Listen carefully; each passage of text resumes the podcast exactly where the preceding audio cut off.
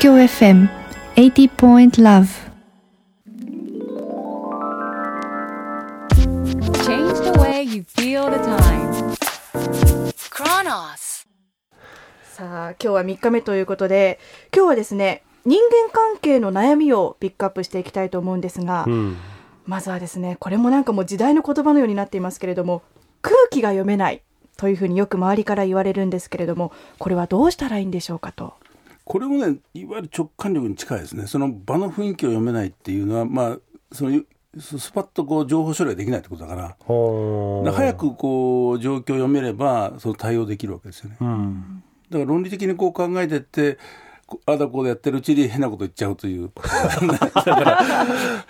考えすぎて逆に変なこと言っちゃうみたいな。みんながもう納得してるのにすごくあ後で遅れて納得する人いるじゃないですか、まあはい。そうそういうのだ だからやっぱり直感力を鍛えないとダメですねこれね、直感力鍛えるのはさっき言ったまあ、ことですね。右脳を鍛えるってことですね。右脳を鍛えるってことですね。で右脳を鍛えるのいろんな方法があるんですけども、はい。まああのまあ、僕が言ってるその空間的な体験をしなさいと。空間的な体験。うん、空間的体験というのは要するに右脳ってのは要するに空間と自分の関係ねこう広い場所に自分がどこにいるかとかそういうあるいは地図を読むとかそういうの能力ですからだからまあいろんなこうなんていうかな楽しい場所あるいは広い場所に行くということも右脳を刺激してるわけですよ。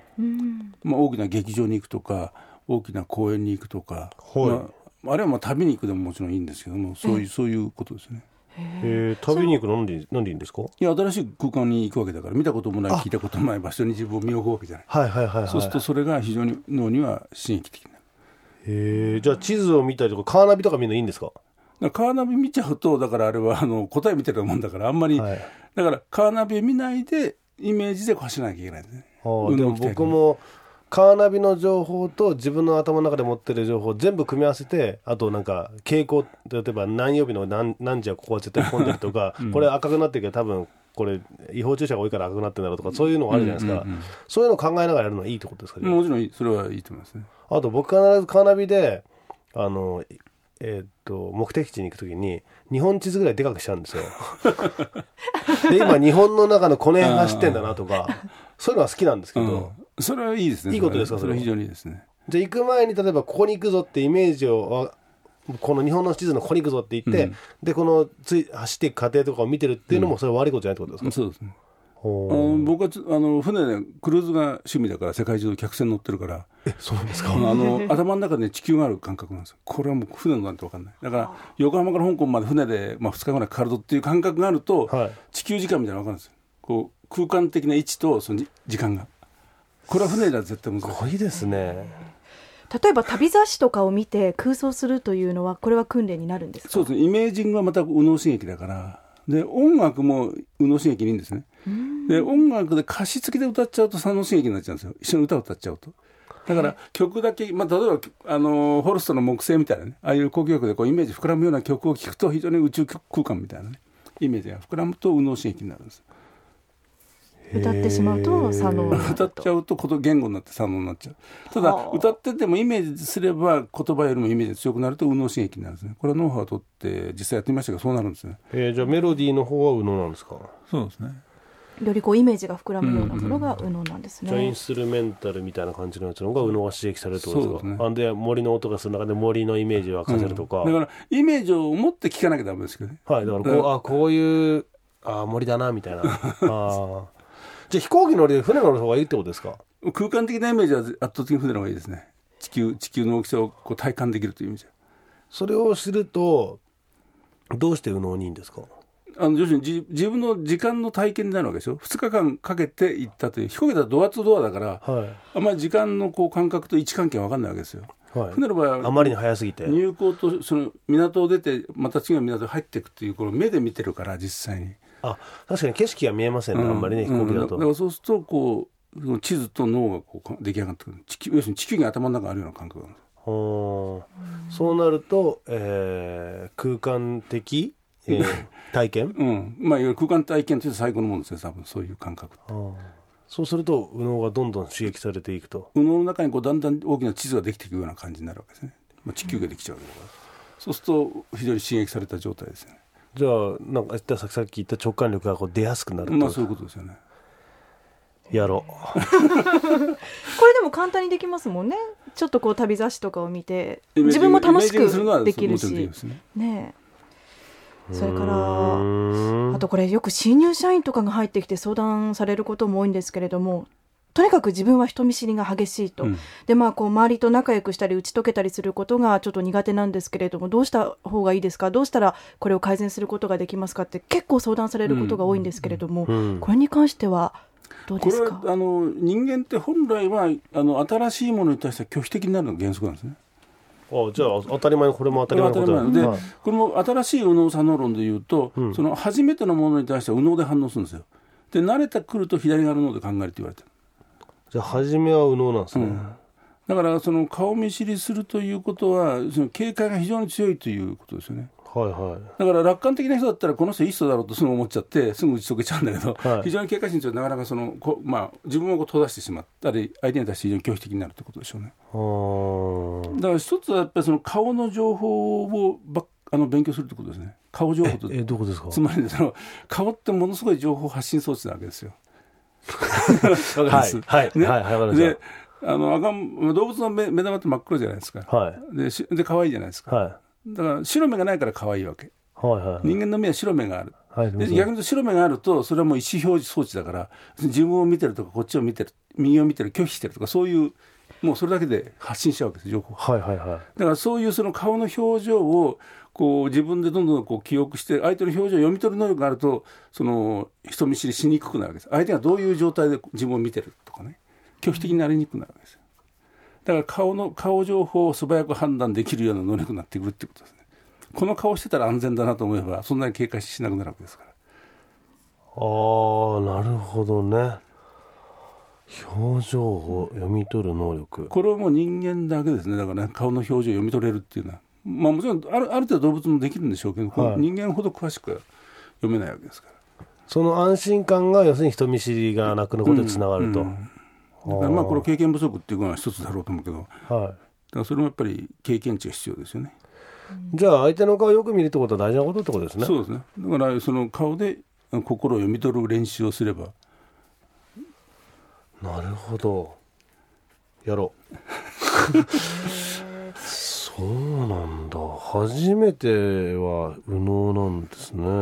慣れると左脳になっちゃうんですね。はそうそういうのも変化をしているようですね。あ。だからやっぱりその新しいこ見たこともないことっていうことともう慣れたことっていういもう人間と意味が違うってことですね。好奇心の問題もあるし安全だとか味方だとか敵だとかそういうこう識別をしていくわけだからはい。非常に重要なことなんですよ。見たことがあるかないかっていうことは。はいはいはい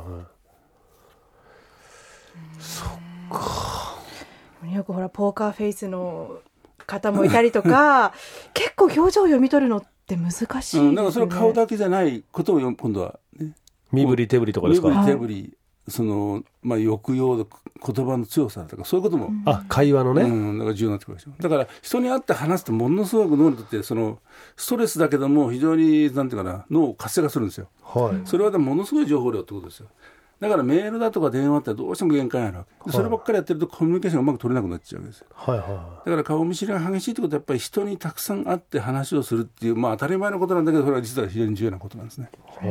やっぱりこう最近その、ね、携帯電話とかでメールをしたりする子たちが増えてるっていうと、うん。やっぱり若い子たちの方がこういう人見知りする方が増えてるっていうことなんですかだからやっぱり。リアルな人と接するという当たり前のことが減っちゃうということでしょうね。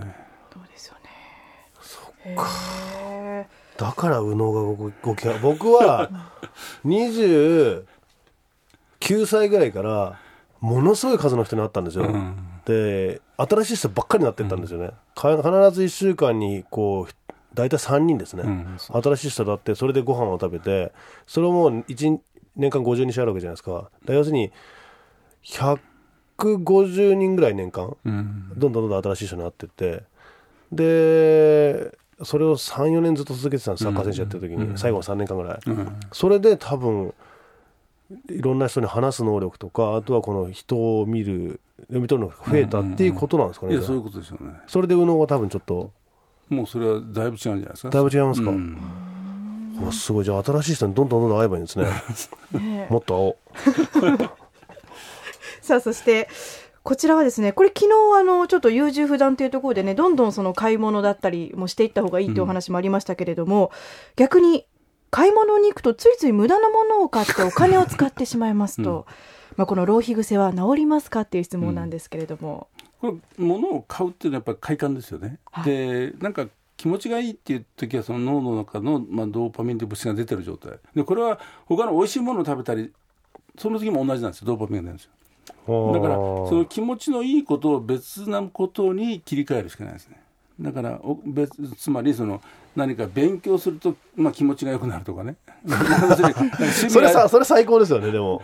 あの趣味をなんかやってると気持ちいい。そういうことに切り替えればあの無駄なお金つかなくなるってことですそれ切り替えることできるんですか？それはだからあの必ず自分が面白いと思うことは他にあるはずですからね。だから買い物しちゃって他に楽しいことまあ自分で見つかってないってことですよあ食べたり買ったりすることは本能的に楽しいですけど、うんうんそれ以外にも楽しいこと実はあって。といっぱいあるんだけどそれを多分まだ気づいてないと。そういうことですね、じゃあ実は勉強も面白いんだよって、うん、なんか勉強好きになるかもしれないですね。